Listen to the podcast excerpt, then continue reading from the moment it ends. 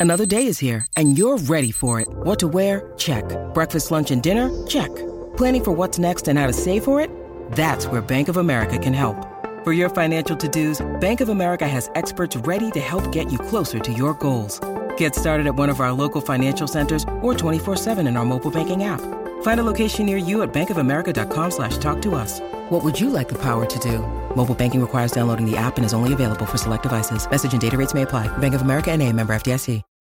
When you need mealtime inspiration, it's worth shopping Kroger, where you'll find over 30,000 mouthwatering choices that excite your inner foodie. And no matter what tasty choice you make, you'll enjoy our everyday low prices, plus extra ways to save, like digital coupons worth over $600 each week. You can also save up to $1 off per gallon at the pump with fuel points. More savings and more inspiring flavors make shopping Kroger worth it every time. Kroger, fresh for everyone. Fuel restrictions apply. You're digging the Rock and Roll Heaven podcast with LD, Will the Thrill, and TJ2.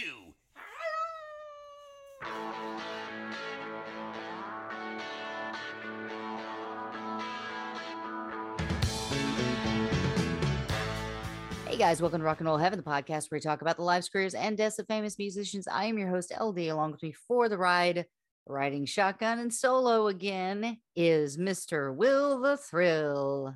And to that I say greetings and salutations. Are you not drinking anything? Did you hear the beer? Oh, I heard the I heard it. You took too long. You Well, it was uh, is I was keeping the audience in anticipation. okay. This is dead air. we'll fix it in post.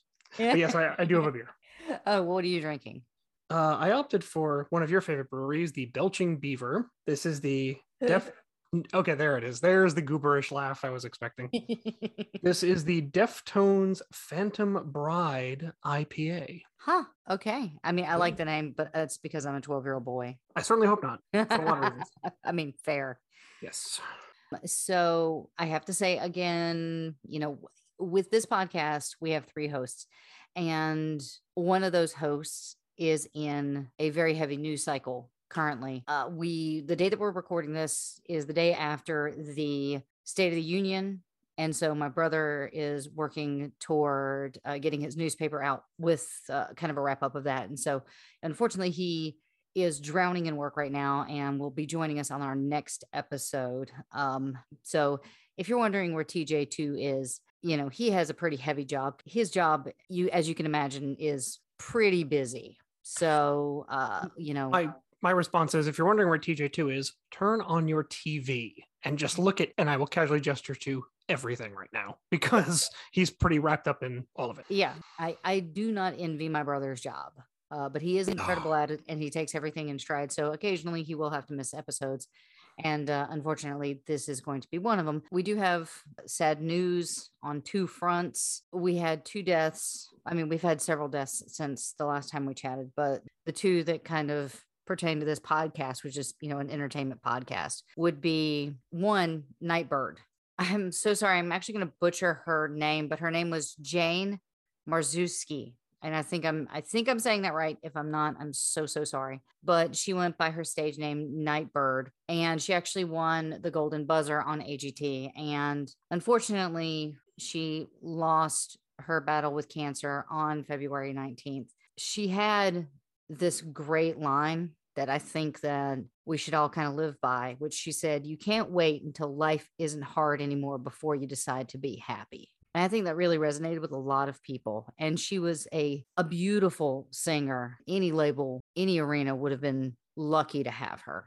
Her family said that anybody who knew her enjoyed her larger than life personality and sense of humor. And the type of cancer that she had gave her a 2% chance of survival. But she was so optimistic that she said that 2% was more than 0%. The next death is actually more personal for me and that is we lost an incredible performer. It's like they called him the Freddy Krueger of comedy, and that was the amazing Jonathan. I still remember that show we saw him in. Do we see him twice in Vegas? I saw him twice in Vegas. I saw him. I saw him once for my uh, bridal. What do you call those things? The, uh, Uh, bachelorette weekend. bachelorette party. Yes, bachelor. So I went to his show for my bachelorette party because I was like, I don't, I don't care about going to a strip club. I want a guy. I want to see a guy drinking Windex and, do- sawing through his own arm, right? Yes, and flipping you. He has a machine that like flipped you off, and it was it was manic and it was crazy. He stole my lighter. It was it was hilarious. And then there's the monkey that comes out. It's like, bah, well, he he he has the monkey as part of the skit, but yeah, it's um he, he was he was a joy. He was hilarious, and the funny thing is, I actually contacted him because I was going through a phase where I wanted to. I won't say it's a phase; it's still there. I really want to tell stories and stuff like that. That's why I have this podcast. But I um I wanted to create a documentary about him because nobody had done that before, and I thought he was this wild guy, and he was really funny and like he had he had done you know a ton of shows for comedy central and premium blend and stuff like that and he had been going since the 90s and that's when i became a fan of him and so i became friends with him online and then i became real life friends with him and i was like hey dude i want to do a documentary on you and so i started filming this documentary and i had to abandon it um, just because at the time I didn't have the proper equipment to actually capture everything that he wanted. And so he kind of got mad at me and we really didn't talk after that. But the funny thing is, I stayed friends with his magician's assistant, and her name is Psychic Tanya. I will not give her real name out here. I don't want people to she's, go bother she's her. hilarious. God, she is not only is she incredibly funny, she has incredible timing. She's hilarious. She did a Carol Baskins thing um, when we were all in quarantine, and she's hilarious. But Psychic Tanya is brilliant, and I love her. And I became really good friends with his wife. And I was actually even with them on their wedding day. I actually didn't get to go to the wedding because I had to be back in Los Angeles for another show. And so I met her on the wedding day and we became fast friends. And uh, she is a sideshow act and she's brilliant. So, you know, I've kept in touch with her over the years. And unfortunately, I believe back in like 2007 that he was diagnosed with just what was called a serious heart condition. Mhm. It was cardiomyopathy.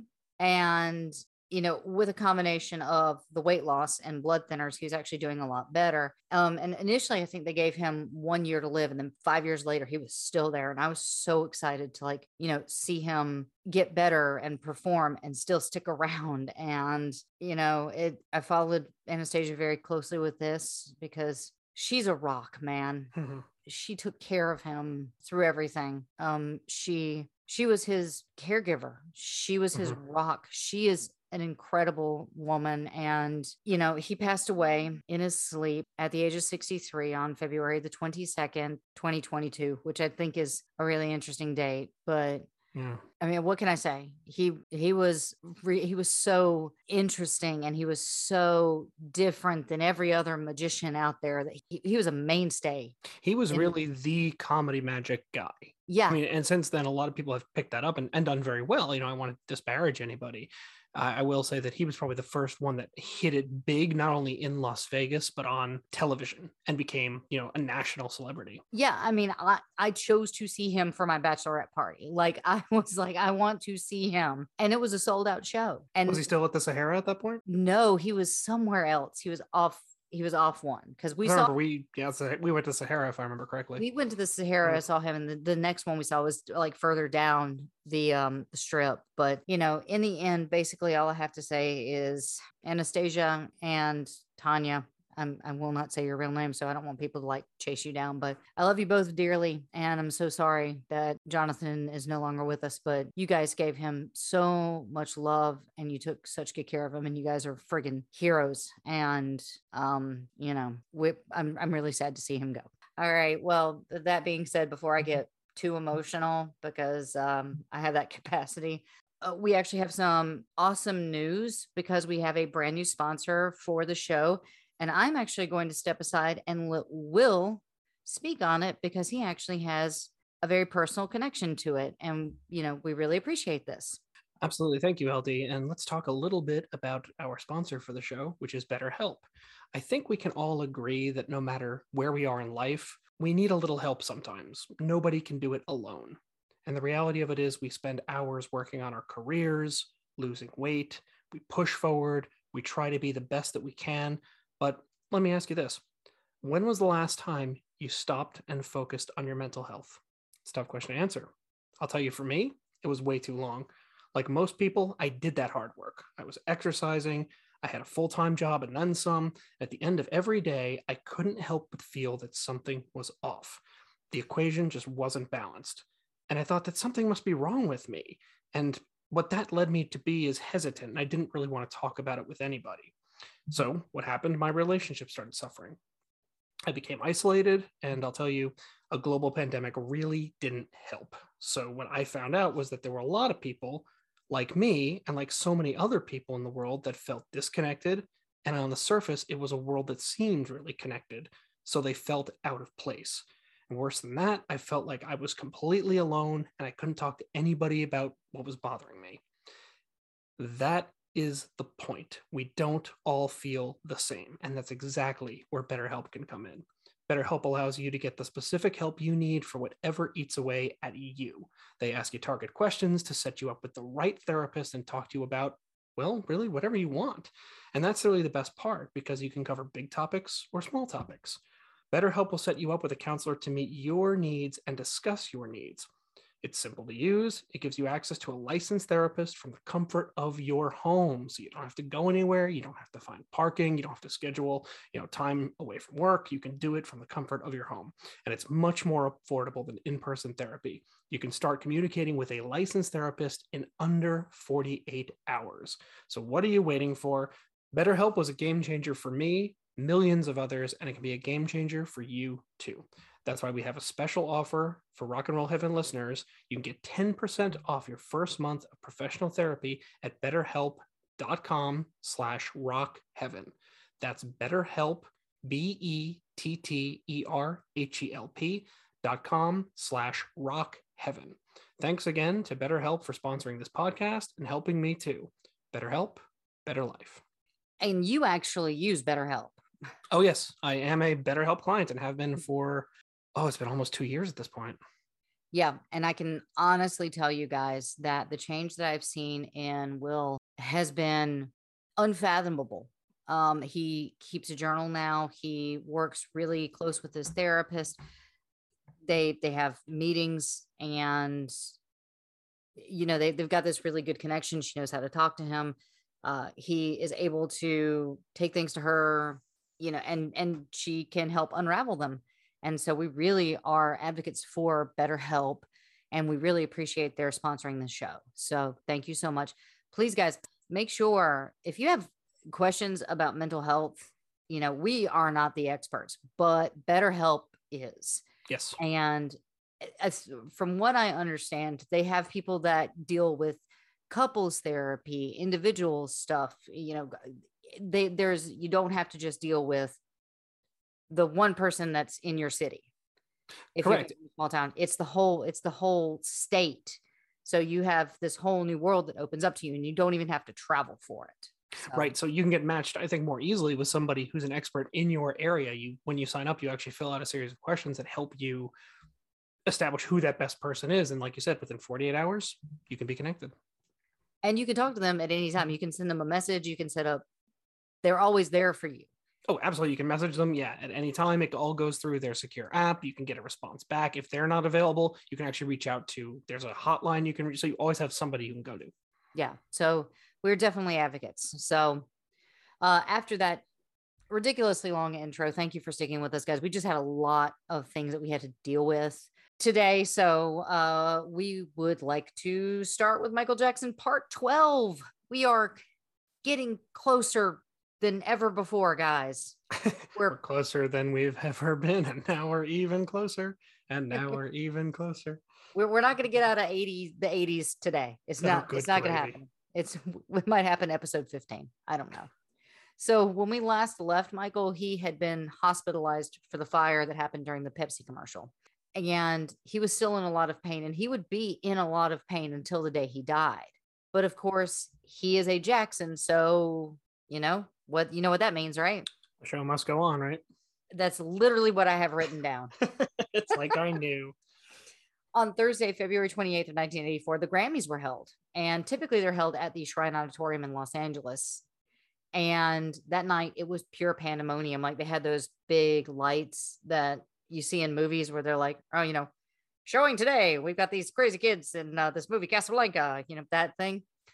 Those lights the During the lights. 1940s, apparently. you know what I'm talking about. It was totally cliche. And uh 24 year old Michael arrived at the show with Brooke Shields on his arm. And I want to say that Michael didn't actually want to go to the award show with Brooke, but but she actually showed up at his house and asked him if he would consider taking her. They had been friends for like two years. And it's really unclear whether or not there was any kind of attraction between the two. But uh, after a little bit of back and forth, he agreed to take her. So there Now, it arrived. seems this seems like almost a pattern for Michael Jackson because if those of you who have listened to our series on Whitney Houston will remember that he would be at parties with Whitney and they were really good friends. There was no, according to either of them, there was no chemistry. There was no, there was nothing beyond friendship there. So it was almost like, you know, you're going to the prom with your friend. Yeah, and that kind of what it was. I mean, eh, they they would just go places together to be seen together. But the same thing happened with Tatum O'Neal that he, you know, he would see he was seen with her and he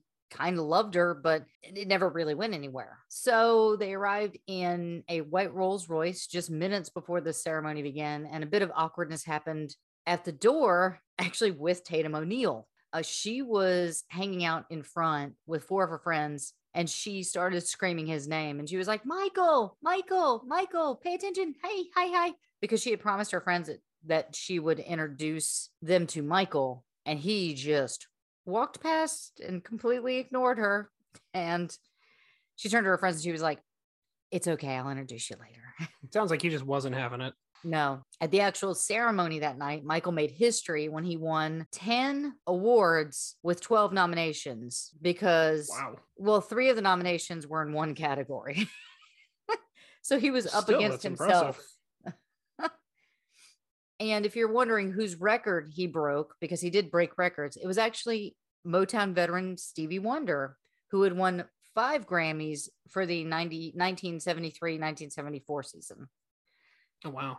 Michael accepted the award for Album of the Year for Thriller, which by this time had sold 27 million records and was the biggest selling album in history and was still number one on the Billboard chart. Still number one to this day, right? Yep. And well, it, it bounces back and forth between him and the Eagles, but Yeah, but then um, he comes out ahead, right? occasionally like it's it's still it's still back and forth all michael had to say when he was accepting the award was this is a great honor i'm very happy and then he walked off backstage after the awards he didn't have much to say to the press and it had already been made clear to the media that he was not available for interviews only photos Hmm. of course the media would have to ask somebody about michael and so they actually started asking the other winners how they felt about michael so that Interesting. couldn't have been very awkward. So when they talked to Quincy Jones, they started yelling out questions as Michael walked away. And one person screamed, What's your favorite song? Michael flipped his head back and said, My favorite things by Julie Andrews. The journalist laughed and said, Are you kidding? And he said, Nope. And he started singing the song and skipped down the hallway, accompanied by four massive security guys. That he is left a sight to behold. he left the auditorium with Brooke Shields and Emmanuel Lewis. Three people that have Because been in my kitchen. reasons. Yeah. because 80s. It was the 80s, folks. A simpler time. Yeah. Okay. So bouncing back to the Jackson Five, they had an upcoming victory tour that promised 40 concert dates. They were really hesitant to do this because Don King was actually still in the picture. Michael Oh, felt like they needed to have somebody come in and protect his interest. John was an excellent attorney, but he needed a hands on manager since Weisner and DeMann were now gone and Joseph was no longer handling him. And weirdly enough, Motown had just released a collection of songs by Michael that he had recorded in the early 70s. That album was called Farewell, My Summer Love 1984, which is a very misleading title since the songs were almost recorded 10 years earlier.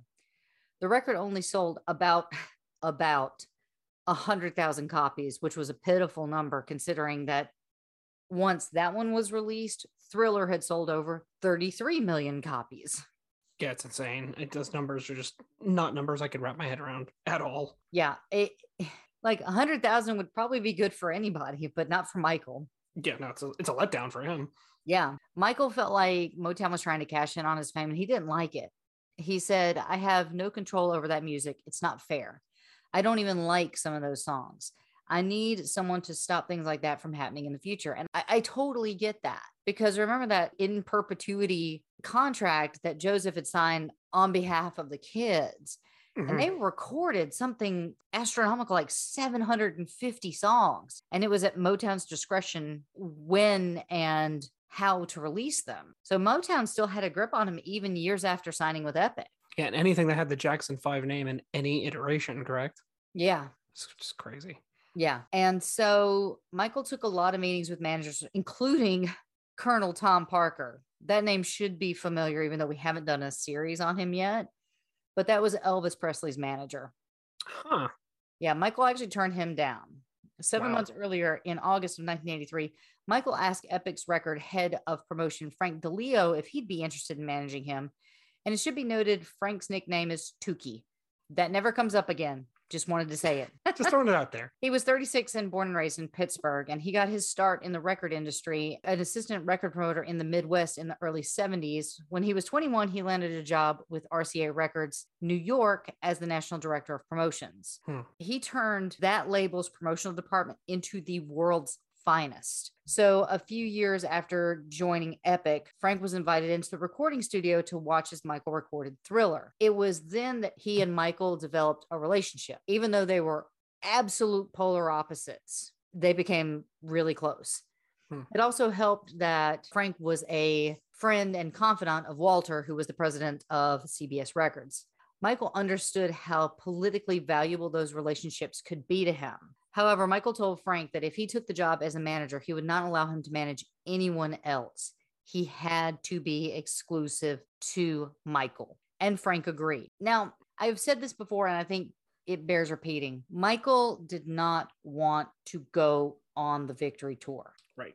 But if he had to do it, he wanted more control. So if he knew that it was a flop, it could hurt his career. That would be the end of his solo career. Yeah, he, he had So- farther to fall. Yeah, so like he he couldn't it wasn't a risk he was really willing to take because at the time he had the number 1 album in the country. He had the highest selling album of all time. He had 10 Grammys that he won. Like he he was riding high. If this tour failed, it could really affect his career whereas his brothers were just trying to like make some money, you know, in his eyes. We're just trying to make some money. You know, he felt like he had a lot riding on it. So Yeah, I mean, they were kind of more of the blue collar sort of musicians at that point. You know, like a gig is a gig. But I think, like you said, his his reputation was larger than life at this point. Yeah. So Michael now had his own manager, and the brothers felt like they needed to have one too. So they hired Jack Nancy, who had been the group's road manager during the early days of Motown. So, driving a further wedge between them, he had his manager and they had theirs. And to make matters worse, Michael wanted nothing to do with Don. And Frank, Frank really understood why. Don had been criticized for his handling of the now defunct US Boxing Championship on ABC TV. He had also uh, heard of King denying that he had skimmed money from a closed circuit fight and Hmm. sold $500 tickets to boxing matches and didn't report them in sales. And of course, you know, he had a murder conviction. So, like for Michael, Don was a criminal and he really put them in jeopardy. So, with all this compounding, Michael gave a series of instructions through John to Don, stating that he could not communicate with anyone on Michael's behalf without his permission. All of the money was to be collected by Michael's rec- representatives and not by King. King could not approach any other promoters or sponsors or any other people on Michael's behalf. And finally, Don was the promoter, but could not do anything without Michael's prior approval. Literally, if Don King wanted to sneeze, he'd have to ask Michael's people first. Yeah, but this is all well and good, but it's aimed at a guy who's clearly known for not following any rules. So, what do they think is going to happen? Well, I mean, to be honest, I see a lot of Don in Joe and a lot of Joe and Don. So Fair. I think that that Michael knew how to handle a person like Don. And also, Michael's a megastar, so I'm sure that helped. Yeah, well, Don honestly didn't understand Michael's demands, but he didn't really have a choice. Still, he felt like Michael was too easily swayed by the opinions of his white manager and his white lawyer. Those were his exact words. And he actually went to the press and said that basically Michael had no one black around him. And that might have been true, but Don should not have gone to the press and said that. Michael wanted him fired immediately. And about that time, the brothers were also pretty much over Don's antics as well. So they brought in Chuck Sullivan, who was the head of the Stadium Management Corporation of Foxborough, Massachusetts, and the former owner of the New England Patriots football team. How about that? Yes, he was kind of brought in as sort of a babysitter for Don. so he would be the one that was actually organizing the concerts. He was also able to convince the brothers to allow Irving Azoff, the head of MCA, to come aboard as the tour consultant. And of course, Joe Jackson was there fighting for every scrap that he could get to make sure that Don King didn't overshadow him. So, like, you have Don and Joe, and they're just trying to be the lights. And I mean, this must have been, you know, cover up the little kids' ears right now, guys. This sounds just like a shit show.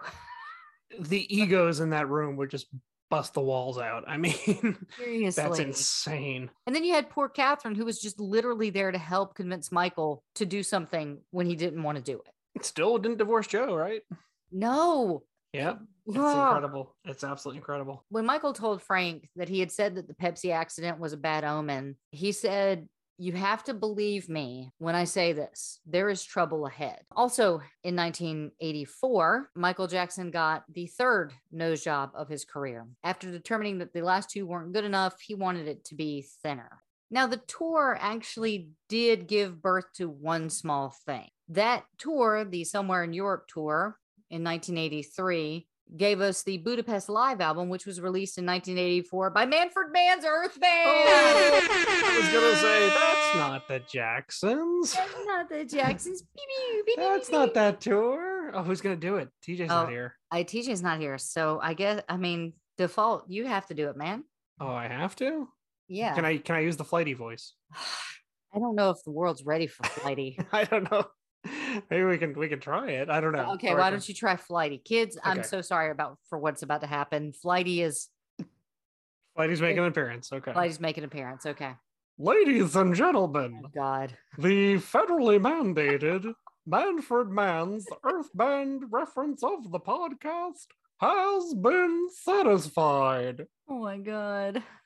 I just want to point out that that voice came out of we were doing something for Gish, Gish. Gish. and formerly LD GISHWHES. LD seriously handed me a puppet and just said, "Do it in a funny voice," and that's what came out of this ridiculous dragon puppet. We got it like Barnes and Noble for twenty five dollars, and um, Yeah. that is how Flighty made his first appearance. Yep, yep. So, uh, the, if you're wondering what that voice is, that was Will's puppet voice for a scavenger hunt that we do for charity every It's year. It's a dragon yeah, who who has like a tongue sticking out of the side of his mouth. It's It- kind of a silly looking puppet. yeah, yeah. And I couldn't take him back because he had a hole in him. So we, We, now still have Flighty. we still have Flighty. We'll post Flighty on our socials if I can find Flighty. Yes, Flighty will make an appearance. All right, back to the Jacksons. In May of 1984, John Branca received a telephone call from the Transportation Secretary Elizabeth Dole asking if Michael would donate Beat wait, It. wait, wait. That's not the Elizabeth Dole, is it? Yes, it is. That's how I'm saying. Is it? Wow. Okay. Yes, yes, it is. Huh, how about that? She was calling to see if uh, Michael would donate Beat It as background music for a 30 second television commercial and a 60 second radio spot for drunk driving. When John presented the idea to Michael, he said that it was tacky. Which, by the way, hello, pot kettle. I'm going to introduce you to John Merrick in just a little while. Um, Oh, wait that's for gonna be a good one. John told Michael that he would call Elizabeth and tell her that he wasn't interested. But Michael got an idea. He said, Let me see if I can get some kind of award from the White House and then I'll give him the song. See what you can negotiate. And John asked, like, what do you want? So Michael came up with a wish list. He wanted to go to the White House. He wanted to be on stage with the president, who at the time was Ronald Reagan, and he wanted to get an award from him. He also wanted to meet Nancy, which of course was the first lady, Nancy Reagan, the whole works. John promised that he would try. So he called up Elizabeth and told her that she could have the song if she dreamed up some kind of, you know, humanitarian award that the president could present to Michael. And funny enough, she agreed. The Hey. president agreed and the first lady agreed.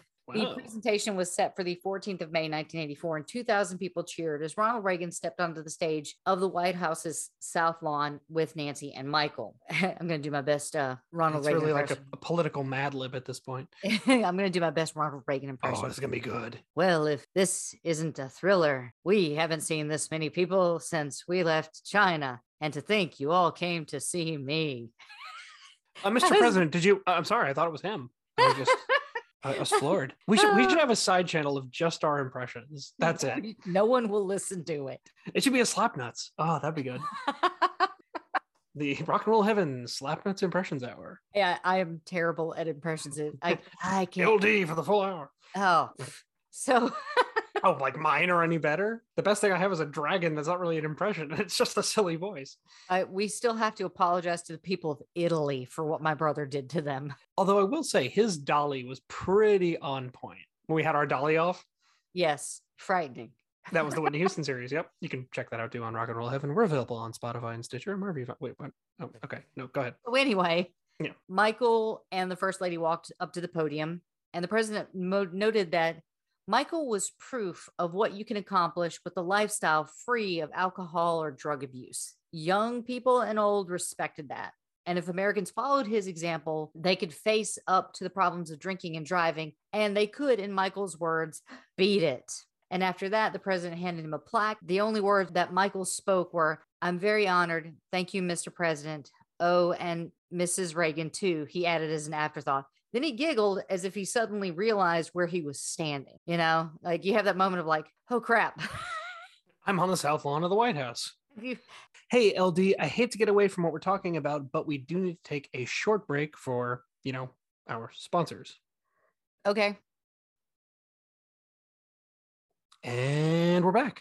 awesome. I hope that those ads were not only informative, but things that you can use in your everyday life. Now let's get back to Michael Jackson. So, only six news photographers actually covered the event. Each one wore a white glove on their hand and they shot pictures of Reagan and Jackson. The entire event took about nine minutes. But before they left, the entire entourage was given a special tour of the White House. Michael was fascinated by Andrew Jackson and his military jacket, much like the blue sequin one that he had worn on that day. After the tour, the group was scheduled to spend some time with the president and the first lady, but things turned bad because Michael arrived at the diplomacy reception room where he was supposed to meet privately with the Reagans. He had been told that only a couple children of staff members of the White House were going to be present. And instead, he walked into a room with about 75 adults. What? Yeah, don't lie to don't lie to Michael Jackson. Michael only got a couple feet into the room. He took a quick look around and then just bolted. Frank and the rest of the entourage followed him. He was furious because he told he was told there was only supposed to be a couple kids. He was assured by the White House aides that the kids would be brought in. And then things got even weirder when Nancy started whispering to one of Michael's staff about his nose job. The staffer said nothing because he he didn't even acknowledge the first lady because he knew better than to say anything about Michael Jackson's private life, even you- with the first lady. But you she said this you said this is bad. I would say this is off the wall. You're fired. I mean, it's a thriller. Get out of here. It, it- the situation's just dangerous. Okay. And I'm muting you now. oh no! So you can't spray me because I record in the other room now. Oh, oh, oh, really? Oh, nuts! Uh, never mind. No? We're doing a show. No, this is abuse. For those of you playing along at home, LD is opening the door to the studio, and here comes one of the cats. And oh crap! Ah, watch the microphone. Ah, not the coffee machine. Well, I'm glad we got that out of the way. Ladies and gentlemen, our federally mandated mouth- Spraying of Will the Throw has been satisfied. All right. So so Nancy is like whispering over to this aide and they're ignoring her, but she's not giving up. She said she doesn't understand why a boy wanted to look like a girl. She was also confused why he would only wear a glove on one hand or why he was wearing his sunglasses all the time. And finally, the employee broke a silence and said, Hey, listen, you don't know the half of it, he said, rolling his eyes. And he looked at her, expecting her to laugh, but she didn't. Instead, she stared at him for a moment and then said, Well, he is talented. And I think that that is all you should be concerned about. Wow. Okay. Um, I just want to take a moment to let you guys know that there is a a podcast that uh, I listen to called Hollywood Crime Scene, and they have a whole episode about Nancy Reagan, and apparently she was popular with the gents for one particular reason. Is this appropriate for our podcast? It is I- not. That is why I'm being thinly veiled, ah. basically saying that she was very popular with people of the male persuasion in hmm. Hollywood. Apparently, don't at me. I'm not the one that started this. Because if I remember correctly, the hosts of that show are Bowdy. They are very bawdy, and I love Quite. them Yes. because they say things I could never. Quite quite salacious. Yes. So, uh, hopping back to the Victory Tour, they announced that tour in June, which was now to be scheduled to begin in Kansas on the 6th of July. Don and Chuck came up with a concept that was pretty unique at the time. I, I say unique, I didn't say good. You could, it was, it was incredibly convoluted, but you'll see why this was not a great thing. Now, if you wanted tickets to the concert, you could buy tickets for $30 but they would only be sold in lots of four only. Ordering tickets did not guarantee that you would get them. What?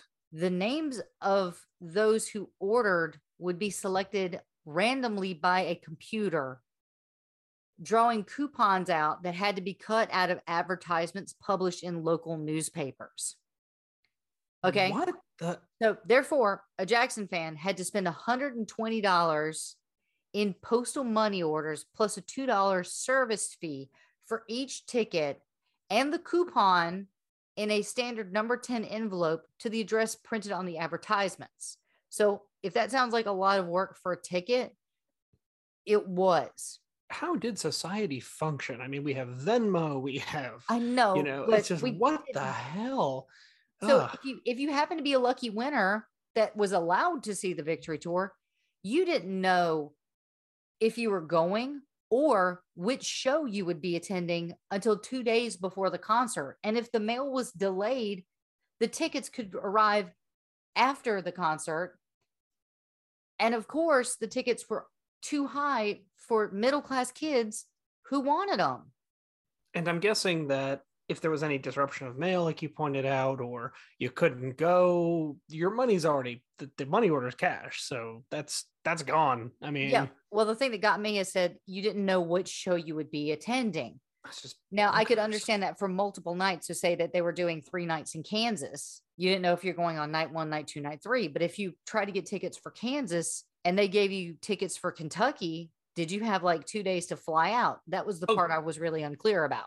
Yeah, because you could wind up in Reno, right? Yeah. Huh. Wow. Now, as a footnote in the book that I'm reading, it actually said that the United States Postal Office must have been particularly happy about the plan because each money order cost $1.55 at the time. So if 12 million fans purchased money orders at the post office, they would collect $18 million. So in all of 1983, the year prior to this, they only collected 124 million in money orders. So this concert alone would cover over a third of their initial profit from the year before. That is bananas.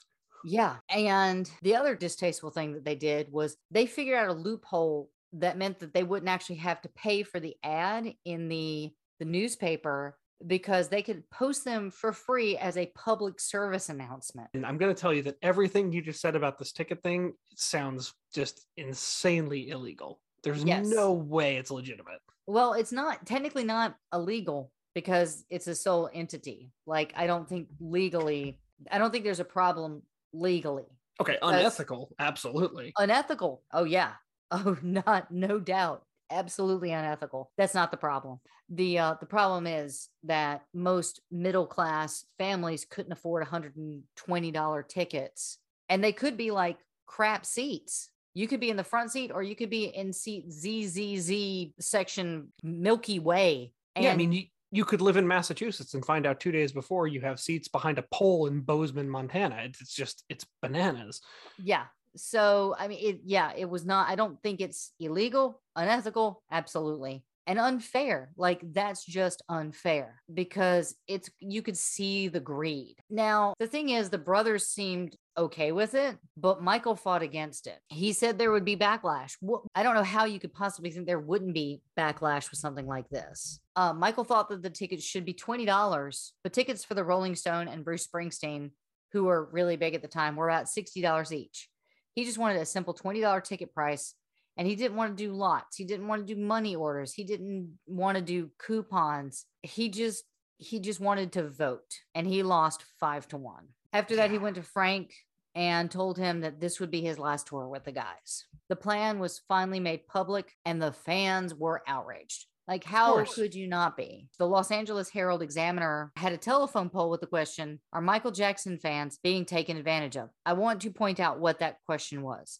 Are Michael Jackson fans being taken advantage of? Not are the Jackson 5 fans. Right. So they're already targeting Michael. Of the 2,795 people who responded, 90% of them said yes. And in fairness, I would say that majority of people would be there to see Michael at this point. Yeah, but it's not fair if this is a Jackson tour to completely just point all the blame at Michael. He's a lightning rod at this point. I mean, like you said, he had the most to lose. The other brothers are, are there doing their thing. They're not going to get the attention he's going to get. No, it's true. So the newspapers published an editorial chastising the Jacksons. Other newspapers across the country followed suit, saying things like the Jackson tour isn't about music, it's about greed and arrogance. And that was from the Washington columnists Maxwell Glen and Cody Shear. Things looked extremely bleak. And of course, a lot fell on Michael because he was at the time, like you said, the lightning rod. He was the most famous person in the world. Despite everything, the first coupons were printed in the Kansas City Times, and scores of fans waited in the dark for the paper. The Times published an extra 20,000 coupons to meet their demands. Postal employees wow. were ready with the 140,000 money orders from the expected avalanche, and those sold out fast. Jeez. At the time, Michael really wasn't sure how to handle the matter. He just wanted everything to go away. Finally, an open letter appeared in the Dallas Morning News that hit Michael hard. 11 year old LaDonna Jones wrote that she was saving her pennies to see the Jacksons, but that she couldn't possibly have saved enough to buy four tickets. She very pointedly asked Michael, How could you, of all people, be so selfish? Okay, that stings. That that's a tough. Really, really. yeah, that that really hurt him. Uh, so one of his aides showed Michael the letter, and he was absolutely livid. He was upset, and he knew that greed and selfishness was at the heart of this tour. He knew that,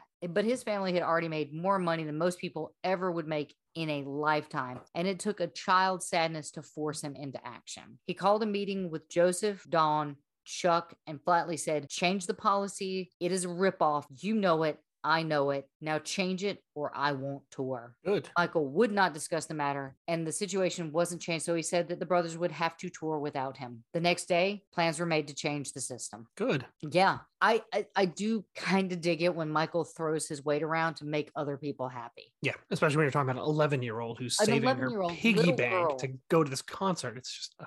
Yeah. So Michael had checked into a hotel in Birmingham, Alabama on June 26th for a week of meetings about the tour. And so he was checking in and he became so dizzy he had to lean on one of the bodyguards for support. I should tell you at this point, Michael had dropped from 125 to 105 pounds. Wow.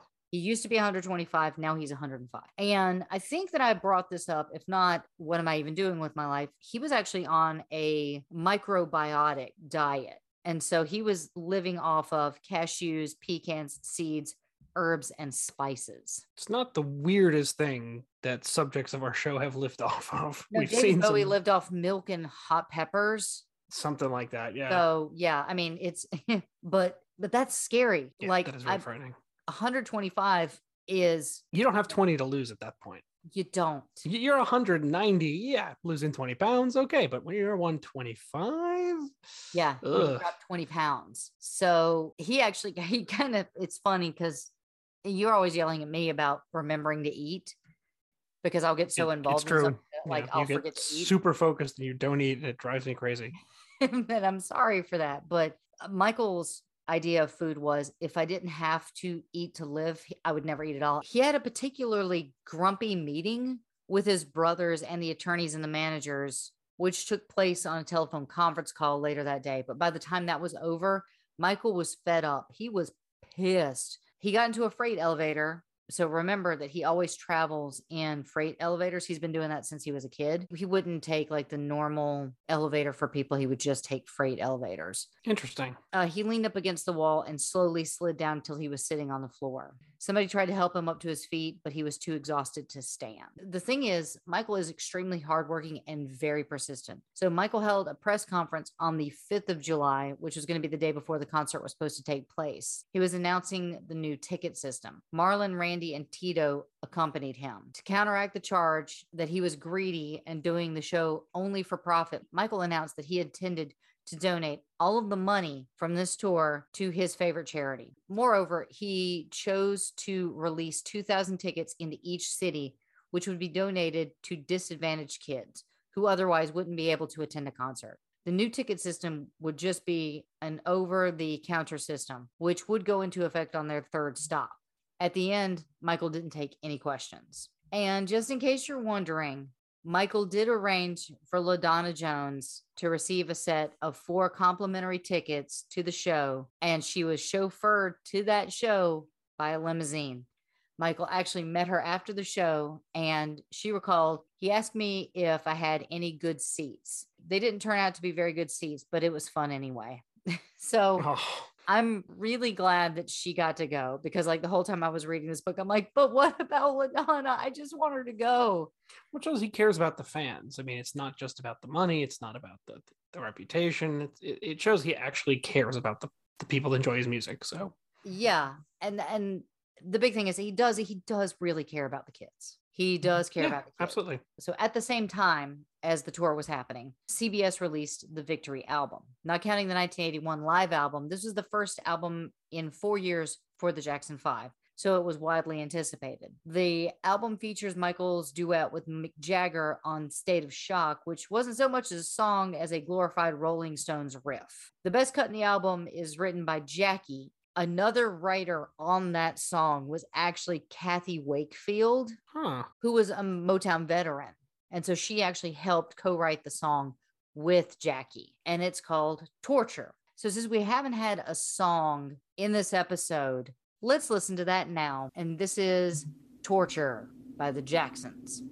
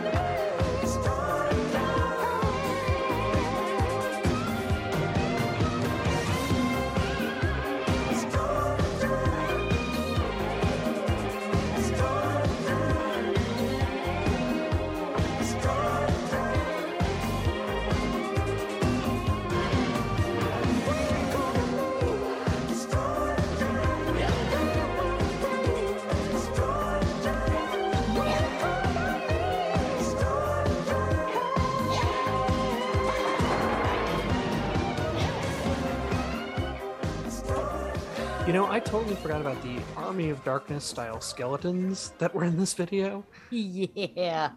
That's it is a very, very weird music video. Are you ready for a fun fact? Fun fact. Uh, the fun fact is please go watch this music video because it's freaking cuckoo banana pants. You owe it to yourself. Yeah. I- Okay. So the fun fact is actually like Michael does do the singing on this song, uh, but he sort of only kind of appears in the music video. He he couldn't appear in the actual music video because of some scheduling conflicts, but that did not stop the producers from having him appear anyway. What they actually did was they went to Madame Tussauds Wax Museum, rented the dummy of Michael, and used that in the video. When you showed that to me, it's all I was looking at. Like It's- just full focus on it. It's so obvious, it's so out of place, and it's like the final thing where they like have his arm up. Like it is obvious that that is not a human. It's quite hilarious, actually.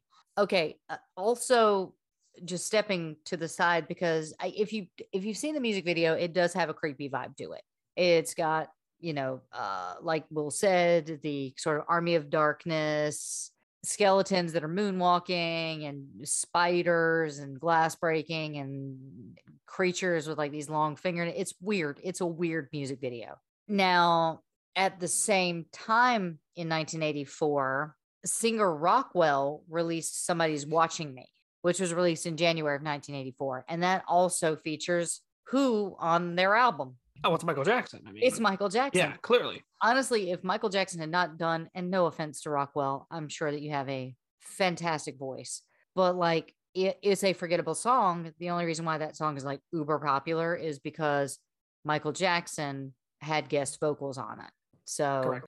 um, now, Rockwell is Kennedy William Gordy, who is Berry Gordy's son. So Michael was busy in the 80s, and the 80s seemed like just that time for creepy, vibey music because you have Rockwell's Somebody's Watching Me, which featured Michael Jackson as a guest vocalist. And then you've got Torture, which is a very creepy music video.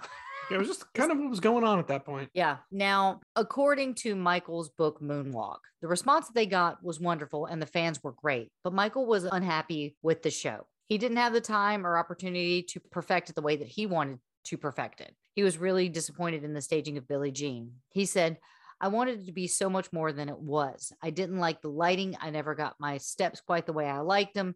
It killed me to accept these things and have to settle for doing it the way that I did. So, speaking of the actual performance, on the first night of the show, the fans began to assemble outside before sunrise. Inside the auditorium was a 500 person security force and a thousand other stage workers that were geared up for this massive event.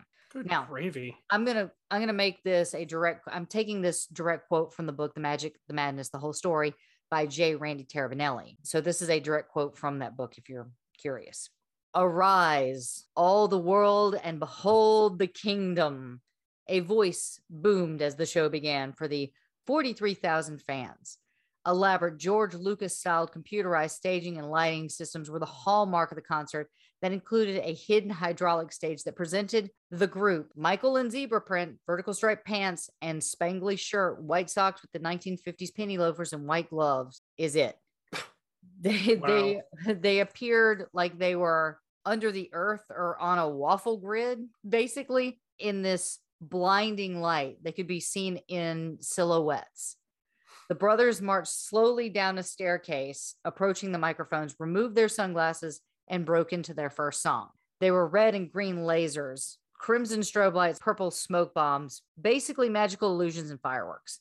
18 songs boomed on from 100 outdoor speakers. So the brothers played everything from I Want You Back to Shake Your Body Down to the Ground. But the brothers did not actually perform any songs from the new Victory album. It was later explained by Marlon that Michael refused to rehearse them or perform them before a live audience. Jermaine performed three of his own songs. Michael's solo hits Beat It and Billie Jean were saved for the end of the concert. He was in excellent vocal shape. He was now more of a real singer now than ever before. By the time the group finished their performance, the audience had been whipped up into a frenzy. even though most of the audience members had to settle for a distorted image of the brothers that appeared on these like huge overhanging television screens that were peppered throughout the gargantuan stadium. Did you just laugh because I used the word gargantuan? I wasn't expecting it, so it caught me off guard. it, it was pretty obvious that the people that had who had gone through all the trouble to get their tickets and see this show, they were only there to see one person. That was Michael. At the first three shows in Kansas City, that truth was painfully clear. Michael knew in his heart that he should have never agreed to do this tour, but it wasn't for the reasons that the ticket prices were super high or the promotional issues or Don King or Pepsi. He truly felt like he was a front man for an act that he no longer felt like a part of. And the brothers weren't comfortable in their role as his supporting players. As one critic made it clear, Marlon, Jermaine, Randy, and Tito seem most ill at ease extras at their own celebration. So that tells you kind of the mindset that they were at. There was a lot of jealousy running through the group at this time, and Jermaine made a comment to a reporter that that kind of brought to light the dissension within the ranks. He said, even though Michael is very talented and has a lot of success, it's been due to timing and a little bit of luck. It could have been him or it could have easily been me. But now I'm doing a lot of things. I'm the hottest brother. It'll be the same when my brothers do their thing, which is like yeah, weird to say, right? About that, just just wait till a certain album comes out. We all know what it is. Yeah. Mm-hmm. Well, Thriller's already come out. yeah, but no, there's another one that's yes. coming up. No. Yes, yes, there is. I mean, there's several that are coming out, but I know there's one more immediate than the rest. Episode 14. We're getting right. Episode like 26. We will. No, it's 14. I'm working on it right are now. You, I swear sure? God, it's 14. Okay. It is 14. Hand to heavens. So jealousy wasn't the only thing that put a damper on the tour. The family had begun to fall apart, and the victory tour seemed to be hastening its destruction. That is a direct quote. That is a copy and paste. I did not say that. At one point, Michael was so upset with his brothers that he suffered from exhaustion and dehydration that had to be put under doctor's care. As a result of the pressure, Michael became increasingly difficult, and some of his demands seemed very unreasonable. At one point, he threatened not to perform unless a certain publicist working on the tour was fired. That publicist had apparently allowed something to be printed that Michael did not appreciate and his his brothers ignored that threat. Then at the last possible minute right before the show was to start, Frank DiLeo announced that Michael would not appear unless the publicist was dismissed on the spot. And then of course, the publicist was fired. Frank DiLeo seems to be doing a lot of heavy lifting. Him and. John have a have a, a big full plate. Well, he was also brought in to kind of keep an eye on Don King, correct? No, it was more of a management, like tour management for Michael. Like that well, was I thought it was kind of a watching the Watchmen sort of concept. Sort of. Charles Sullivan was actually a uh, Chuck Sullivan was got it. Chuck Sullivan. Okay, that guy. We actually have to mix those two up about Chuck a lot. No, Frank is actually his manager, like keeping tabs on him, got it. Okay. helping him out. So he was the one that was friends with uh, Walter, the president of CBS. Other things happened on this tour too that really started to drive a wedge into the family. At the beginning of the tour, they agreed that only performing members of the family would travel in the Jackson van. But then Michael started showing up with Emmanuel Lewis. Before the tour was even halfway over, the brothers began to travel in separate vans and limousines. I just can't believe Emmanuel Lewis has become a viable side character in this story. He's just he's everywhere. Yeah, and I think eventually they start. I told you guys uh, the last episode, I think, where he had checked in to the hotel with Emmanuel as father and son. Yes, you did share that with us. And at that point, I think his parents were like, "No, nah, nah, we're we're good. All right, thank you though." But he's so still think, spending time with Michael. He's still on tour with Michael. So yeah. Now, before this tour is even halfway over, those brothers began the brothers began to travel in separate vans and limousines. Jackie, who had joined the, joined the tour midway through and on crutches, wasn't able to perform. What happened, I think, was he either broke his leg or sprained his ankle. Somehow he ended up on crutches and wasn't able to join the tour. Um, but he he wasn't able to perform on the tour, I should say. Um, he joined the tour midway, but really wasn't able to, you know, do all the dance moves and stuff like that. So Marlon, Randy, and Tito were in one vehicle. Jermaine was in one by himself and then Michael was in another one alone. When they traveled by air, the brothers used a commercial airline, and Michael would travel by private jet. In New York, when the group had to fly by helicopter to Giant Stadium, it was agreed that no outsiders would be in a helicopter. Then Michael showed up with Julian Lennon. And the people, it's just like a mad lib of celebrities and politicians. It's, it's utterly bonkers. It, it really is like we we said it before with David Bowie is like your life is written by a Mad Lib. Now, at one point, the Jacksons received an offer from a producer who wanted to pay them millions of dollars to film the show and then release it on the home video market when the tour was over with. They thought it was a great idea, except for Michael. He threatened to draw out of the tour if they struck a deal. And because he disagreed with it, they lost the deal. But here's the thing three nights later, the group was on stage and cameras were everywhere. Michael had arranged for the show to be videotaped, making a promise that he would give the brothers a copy, but they never actually saw one. He also tried to get them to agree to let him release the video to the marketplace, and then they blocked him from doing it. This is a mess. Yeah, there's a lot going on here. It got so bad on this tour that by the end of it, they were staying on separate floors of their hotel in each city and refused to talk to each other on their way to the stadium. Jeez. During the final weeks of the tour, Joseph and Don started to make plans to take the victory tour to Europe. And then when Michael heard about it, he was pissed. He did not believe it. He sent a message to Joseph and Don through Frank DiLeo. It read, I will absolutely not be going to Europe with the victory tour. Good luck to you, Michael. I mean, I think he said everything that he needed to in that statement. Got to pick up that mic after he dropped it. So, yeah. On December 9th, 1984, after the last song of the evening, Michael hollered out from the Los Angeles stage saying that this is our last and final show. It has been a long 20 years and we love you all. That was it. This sent his family spiraling. Now, I am not going to read the response from Don King because it contains some incredibly harsh language. And I refuse to say certain words on our podcast. You can use your imagination or read the book. I think, was this in the book or is this online somewhere? This is, I, I found it in the book, The Madness, uh, The Magic, Ah. The Madness, the whole story. And the copy that I've got, it's on page 325. Oh, wait, is that then the book number that Snape tells them to change, turn their I don't know if it was, but the way you delivered it was almost an homage to Alan Rickman. Oh, sweet. So well done. Oh, thank you. That's I can add that to my uh my ever growing list of impressions that I can do. Yeah, you're Alan Rickman. It's, it's going to be up there with, well, we'll let, we'll let the fans figure this out as the series goes on. well, after Michael read those comments, he only had three words to say sue his ass. And that's what he told John. Michael had issues with him since day one. John calmed Michael down as he was very good at doing. He had to convince him just to let the matter go. And it did take some convincing, but he did eventually talk him off the ledge. And as promised, Michael donated all of his proceeds from the Victory Tour, nearly $5 million, to the TJ Martell Foundation for Cancer Research and the United Negro College Fund and the Ronald McDonald Camp for Good Times. When Michael wrote about the Victory Tour in his autobiography, he does not mention Don, Joseph, Catherine, Chuck Sullivan, or any other principal players behind the scene. In fact, he has a completely different take on the whole affair, saying that I felt powerful in those days of victory. I felt on top of the world. I felt determined. That tour was like, we are a mountain. We came here to share our music with you. We all have something that we want to tell you. At the beginning of the show, we rose out of the stage and came down the stairs. The opening with the dramatic and bright lights and captured the whole feeling of our show. When the lights came on and they saw us, the roof would come off the place. The response we got was wonderful and the fans were great, but I became unhappy with our show. I don't have the time or opportunity to perfect it the way I wanted to.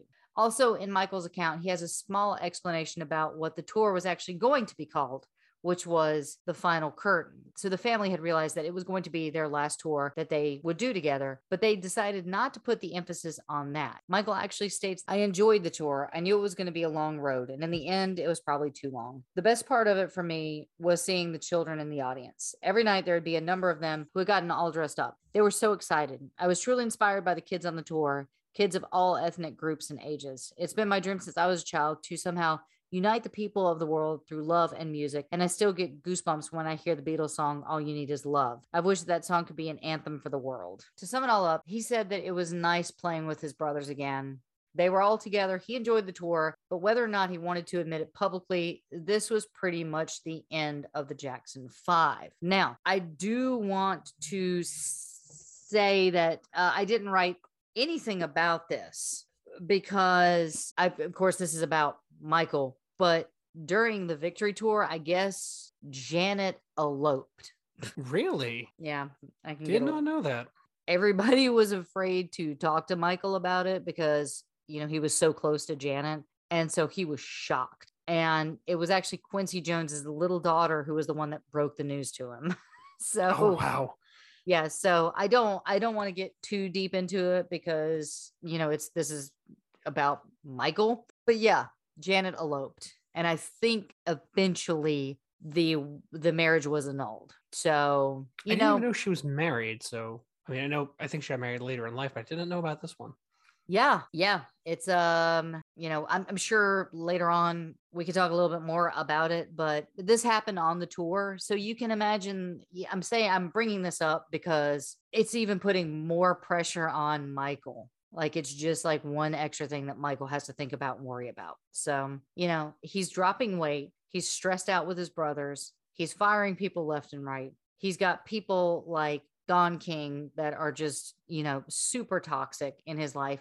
This was just not a good time for him. And, you know, it, he kind of does take the high road in his book by not mentioning any of those folks and just uh, basically saying that he had a good time. He felt cool, he felt powerful, and it made him excited that he he could bring so much joy to people. And so, you know, that's kind of where we're going to end this episode tonight. On a real high note, I might add. Ah! Yeah so uh that that like i said that's pretty much it for this episode. Um i'll read our socials and then we will say goodnight and do our songs. All right, right. so uh if you would like to get a hold of us we have many many different ways that you can do that. Oh, you yes. can check us out on twitter at rock and roll lt you can check out our instagram at rock and roll heaven lt our facebook is rock and roll heaven pod. Still not saying our website and you can email us at rock and roll heaven lt at gmail.com and guess what guys? We are on tiktok. And we have more than one video. yes. Uh, we decided you know what's going to be a place for you know updates fun facts uh, that kind of stuff. Right now mainly our content is fun facts. So uh, if you do like that portion of the show pretty much right now that's what is up there. We try to post those at least once a day uh you know so please go over there follow us on tiktok. Uh we are at rock and roll heaven pod. You'll get to see my weird face in a series of videos but uh, I, we, we like to have fun and be on the curve. So you know after tiktok showed up about five years ago uh, we're finally on it. Always ahead of the, Hey, the curve. Better late than never. yep. And um, just make sure to check out all the other Pantheon podcasts at pantheonpodcast.com. All right. So that's it for this episode. Mr. Will, do you have anything you'd like to tell the audience? I think we told them a lot tonight, and this victory tour was a complete and utter fiasco. I mean, It really it- does. And we had more than one sighting of Emmanuel Lewis. So I know. Well, that, that makes me happy because, you know, Webster. But uh, to that, I say thank you, folks, and take care of yourselves, and appreciate you joining us. Yeah, and uh, just to wrap the show up, I am actually going to end this episode the way that they ended the victory tour with the song "Shake Your Body Down to the Ground." And uh, I hope that you guys have a great week. We will see you on the next episode. We love you all. Mwah. Good night.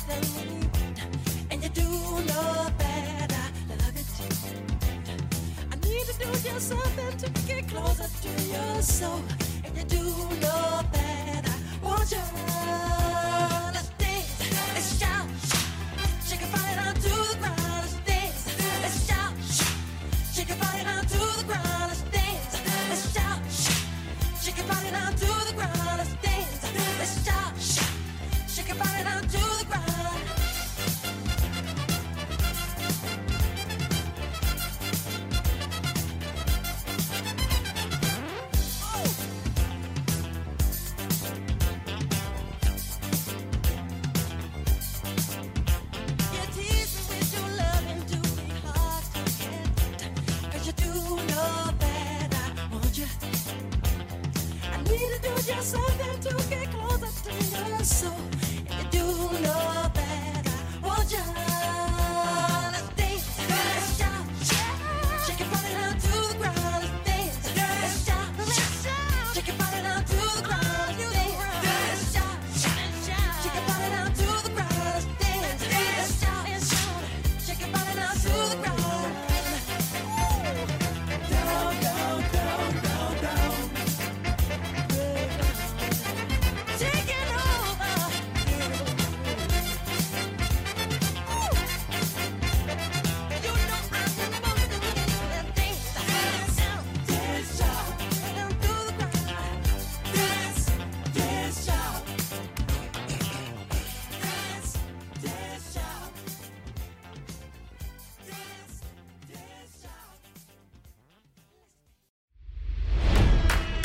It's NFL draft season, and that means it's time to start thinking about fantasy football.